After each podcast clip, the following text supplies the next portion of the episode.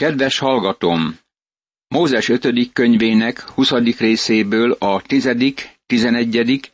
és 12. verset olvassuk. Ha egy város ostromára készülsz, szólítsd fel azt békés megadásra.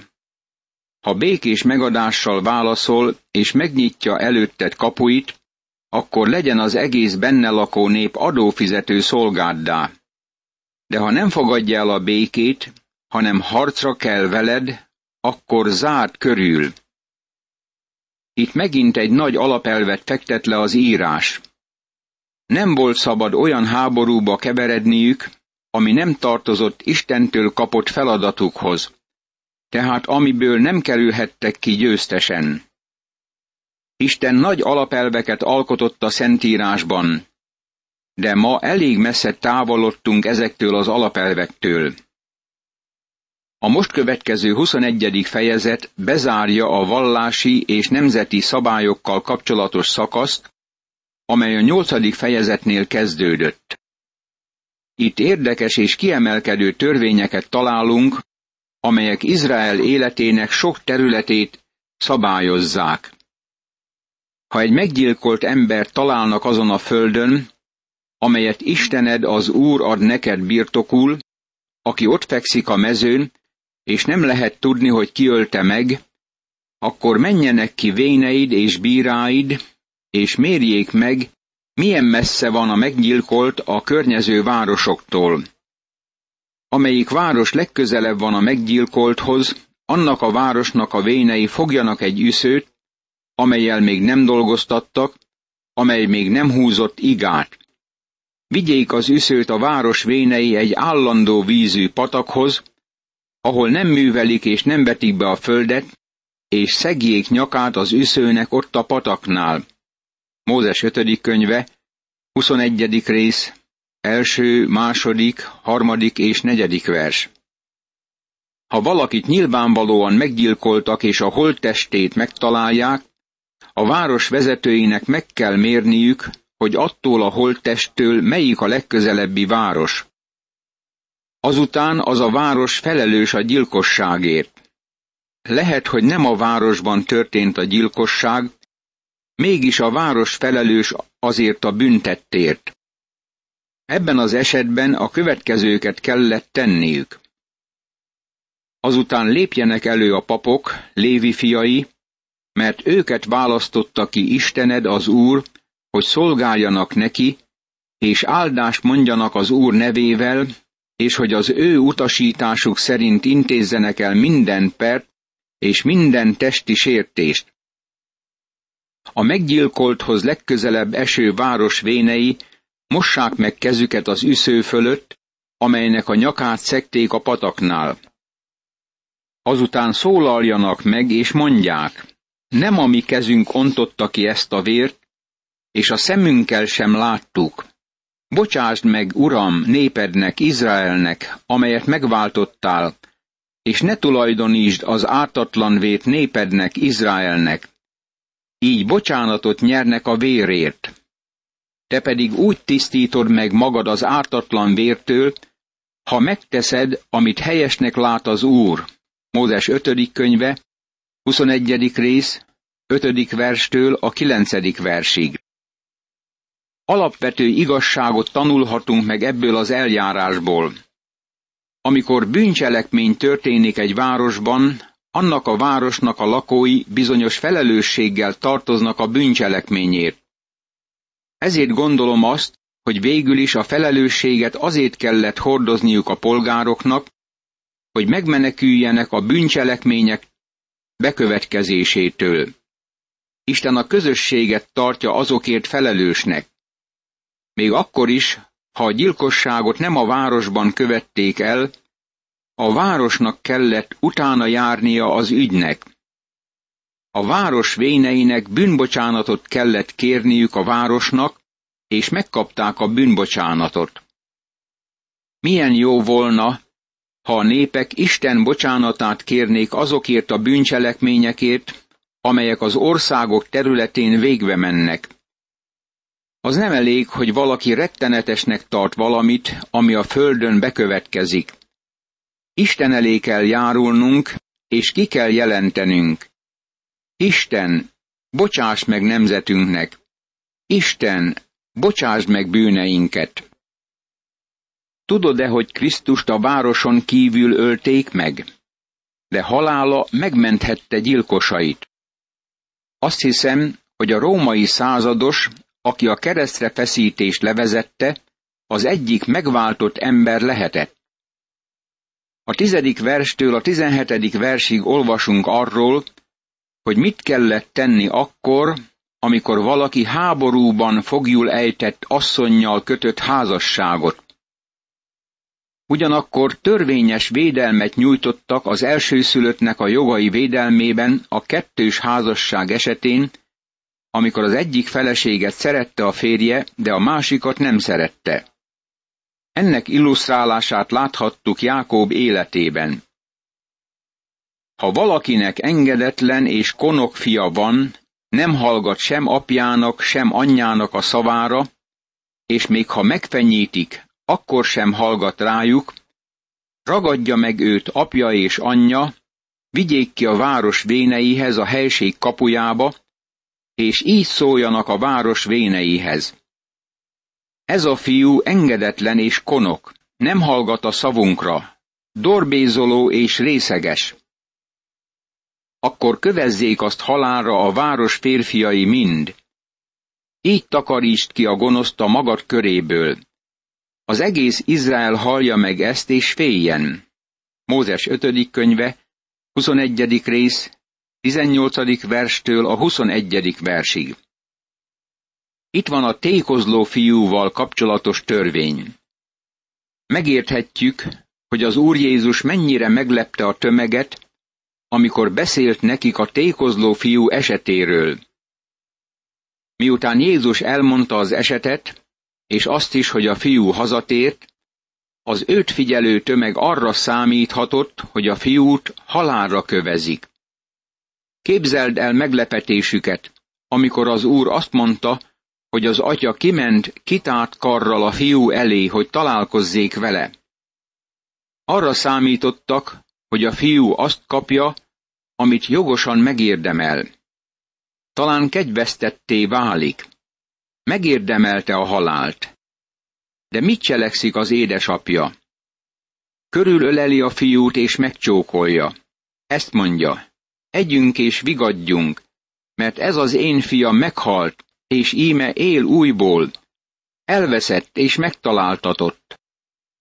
Most következik az akasztott emberre vonatkozó törvény. Ha valaki főben járó vétket követ el és kivégzik, ha fára akasztod, ne maradjon a holttest éjjelre a fán. Okvetlenül temesd el még azon a napon, mert átkozott Isten előtt az akasztott ember. Ne tedd tisztátalanná földedet, amelyet Istened az Úr ad neked örökségül. Mózes 5. könyve, 21. rész, 22. és 23. vers. A fölakasztott bűnözőt nem hagyhatták az akasztófán egész éjszakán át. Ez azért történt, mert átkozottnak tekintették a fán függő holttesteket. Nekünk furcsának tűnik az, hogy ezt a törvényt éppen itt említi az írás. A halálbüntetési forma Izraelben a megkövezés volt. Nyilvánvalóan Izrael nem alkalmazta az akasztás általi halálbüntetést. Ez valójában azt jelentette, hogy megkövezéssel és nem akasztással végezték ki a bűnözőket. Ezt a fajta halálbüntetést a leggonoszabb bűnözőkön alkalmazhatták mások figyelmeztetésére. A holttestet levették a fáról alkonyatkor és eltemették. Isten átkozottnak tekintette a bűnözőt. Valószínűleg Mózes nem jött rá, és bizonyára Izrael gyermekei sem gondoltak e törvény teljes jelentőségére. A Galatákhoz írt levél harmadik részének tizenharmadik versében Pálapostól kiemeli ezt a nyilatkozatot a törvényből, és Krisztusra alkalmazza. Krisztus megváltott minket a törvény átkától úgy, hogy átokká lett értünk, mert megvan írva, átkozott, aki fán függ. Amikor az Úr Jézus ezen a földön élt, a zsidók a rómaiak kezébe adták át kivégzésre. Mivel Róma uralkodott azon az országon, a halálbüntetés csak Róma hajthatta végre. Urunkat római kereszten feszítették fel, amit olykor fának neveznek. Pál fölveszi ezt a gondolatot, és azt mondja, hogy amikor Krisztus a fán függött, akkor bűneinket magára vette, és Isten átka nehezedett rá ebben a helyzetében. Vajon azért, amit cselekedett? Nem. Értünk lett átokká, hogy megváltson minket a törvény átkától. Megváltott minket a bűn átkától is. Megváltott minket a bűn büntetésétől, és nekünk fölmentést hozott. Miért? Mert átokká lett értünk. Belefáradtam már abba, amikor az emberek azt feszegetik, hogy vajon a rómaiakat vagy a zsidókat kell kárhoztatnunk az Úr Jézus haláláért. Valójában te és én felelünk az ő haláláért. Krisztus értünk lett átokká. Ezt vállalta értünk a kereszten, ami miatt felelünk az ő haláláért. Mózes 5. könyvének egy újabb szakaszához vezet át a 22. fejezet. Már láttuk az 5., 6. és 7. fejezetben a tíz parancsolat ismétlését és értelmezését. Azután a 8. fejezettől a 21. fejezetig vallási és nemzeti szabályokkal találkoztunk. Most a 22. fejezettől a 26. fejezetig terjedő szakaszban foglalkozunk az otthoni és személyes kapcsolatok területével. Isten ezeket a törvényeket a nemzetre vonatkoztatta, most pedig az emberek családi és személyes kapcsolatainak részletkérdéseire irányítja figyelmét e törvények által. Ne nézd el, ha embertársadnak a marhája vagy juha elcsatangol, ne menj el mellettük közömbösen, hanem tereld vissza embertársadhoz. Ha pedig nem lakik hozzád közel az embertársad, vagy nem ismered őt, akkor helyezd el a jószágot a magad házánál, és legyen nálad, amíg embertársad nem keresi, akkor add vissza neki. Mózes 5. könyve, 22. rész, első és második vers. Sokat hallottunk már a jó szomszédság kérdéséről. Istennek megvolt a jó szomszédságot megalapozó törvénye népére vonatkozóan. Amikor egy-egy ország alkotmányában foglalkoznak a jó szomszédság törvényével, akkor azt gondolják, hogy valami merőben újat alkotnak. Pedig minden ilyen törvény visszavezethető Mózes korához, sőt Mózestől korábbi és régebbi időkre. Ez visszamegy Isten örökkévaló trónjához.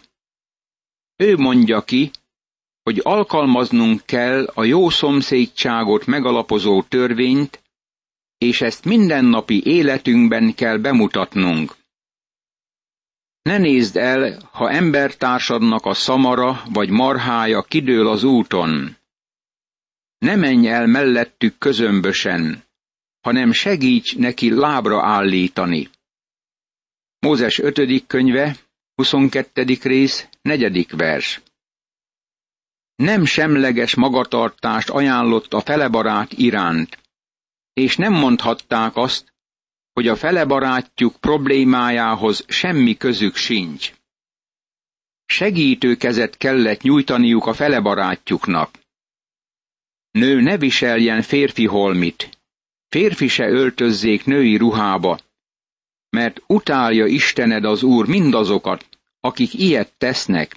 Mózes 5. könyve, 22. rész, 4. vers. Valaki talán azt mondja, hogy ez ma nem alkalmazható, mert nem vagyunk a törvény alatt. Ez így is van. Mégis ezek a törvények, amelyeket tanulmányozunk, bizonyos alapelveket fektetnek le, amiket jó megfigyelnünk. Lehet, hogy maradinak tekintesz, de ezek még mindig érvényesek például abban a vonatkozásban, hogy az asszony és a férfi illendően öltözködjék. Amint egyszer autóval hajtottunk az autópályán, egy kis Volkswagen autó mögött megfigyeltem, hogy egy asszony vezette az autót, és mellette ült egy férfi. Amikor emelkedőhöz értünk, már nem tarthatták sebességüket, ezért megelőztem őket. Akkor jöttem rá, hogy tévedtem. Egy férfi vezette az autót, és mellette ült egy nő. A férfi úgy nézett ki, mint egy nő, és a nő úgy nézett ki, mint egy férfi. Őszintén szólva, ennek hasznát egyáltalán nem látom. Isten minket férfinak és nőnek teremtett. Itt Isten azt mondja, hogy a férfi nézzen ki férfinak, és a nő nézzen ki nőnek. Nagyon sok baj származik abból, hogy a különböző neműeket egyformává próbálják tenni, és egyformán próbálnak cselekedni. Személyesen úgy érzem, hogy a nőiség nagyon nagy árat fizet az egyenlő jogok követeléséért. A férfiak szeretnék nőkként kezelni a nőket, és ez azt jelenti, hogy a férfiak szeretnék őket fölemelni, és többet adni nekik az egyenlő jogoknál. Ha útközben valamely fán vagy a földön madárfészket találsz, amelyben fiókák vagy tojások vannak, és az anya rajta ül a fiókákon vagy a tojásokon, ne vedd el az anyát a fiókákról. Az anyát okvetlenül erezd el, és csak a fiókákat fogd meg, hogy jó dolgod legyen, és hosszú ideig élj. Mózes 5. könyve, 22. rész, 6. és 7. vers. Csodálatos meglátnunk, hogy Isten törődik a madarakkal. Emlékezz arra, amit az Úr Jézus mondott, hogy egyetlen verebecske sem esik le az atya tudta nélkül. Ugye a verébnek párja egy fillér, és egy sem esik le közülük a földre atyátok tudtán kívül. Nektek pedig még a hajatok szálai is mind számon vannak tartva. Máté evangéliuma, tizedik rész, 29. és 30. vers. Valójában a nyelvezet azt árulja el, hogy a verebecske mindig az atya ölébe hull. Ahogy a madárról gondoskodik az atya, ugyanúgy gondoskodik rólunk is. Az Úr Jézus mondta, ne féljetek tehát, ti sok verébnél értékesebbek vagytok. Máté evangéliuma, tizedik rész, 31. vers. Milyen csodálatos ez a kijelentés! Ha az atya törődik a verebekkel, akkor törődik veled is, és gondoskodik rólad. Ezt bővebben is kifejti az Úr Jézus az úgynevezett hegyi beszédben. Ezért mondom nektek, ne aggódjatok életetekért, hogy mit egyetek és mit igyatok, se testetekért, hogy mivel ruházkodjatok. Nem többe az élet a tápláléknál, és a test a ruházatnál. Nézzétek meg az égi madarakat. Nem vetnek, nem is aratnak, csűrbe sem takarnak, és mennyei atyátok eltartja őket. Nem vagytok eti sokkal értékesebbek náluk. Aggódásával pedig ki tudná közületek meghosszabbítani életét csak egy arasznyival is. Mit aggódtok a ruházatért is? Figyeljétek meg a mezei liliomokat, hogyan növekednek. Nem fáradoznak és nem fonnak. De mondom nektek, hogy Salamon teljes dicsőségében sem öltözködött úgy, mint ezek közül akár csak egy is. Ha pedig a mezőfüvét, amely ma van, és holnap a kemencébe vetik, így öltözteti az Isten, nem sokkal inkább titeket kicsinyhitűek. Máté evangéliuma, 6. rész, 25. verstől a 30. versig. Ha új házat építesz, készíts korlátot a háztetőre, hogy vérontással ne szennyezd be házadat, ha valaki leesnék róla. Mózes 5. könyve, 22. rész, 8. vers. Meg kell értenünk, hogy abban a korban Izraelben a háztető afféle verandaként, előtérként szolgált. A család ott üldögét hűvös alkonyatok idején. Isten azt mondja, hogy azt a területet is védelem illeti. Körül kell vonni korláttal, nehogy a kisgyermekek leessenek, vagy az emberek lelépjenek a tetőről a sötétségben. A mi törvényeinkben is vannak építkezési rendelkezések az emberek védelmében. Isten már nagyon régen megfogalmaztatta ezeket a szabályokat, sokkal hamarabb, mint ahogy az emberek azt gondolnák. Isten törődik azzal, hogy az emberek miként építik otthonaikat. Azt akarja, hogy a házunkat neki szenteljük, és az otthonunk biztonságos hely legyen. Van-e korlát az otthonod körül?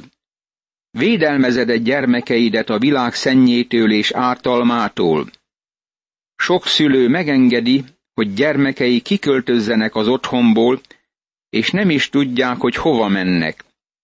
Sok gyermek kint él az utcákon, vagy bizonyos kommunákban. A korlátnak, a védelemnek ott kell lennie minden mai otthonban. Imádkozzunk! Kegyelmes Istenem, köszönöm, hogy gondoskodsz rólam és családomról. Törődsz azzal, hogy miként élek ezen a földön, és hogyan készülök fel az örök életre. Segíts, hogy gondoskodásod tudatában mindig bízzam benned, és rád hagyatkozzam, testem és lelkem minden szükségletében. Ámen.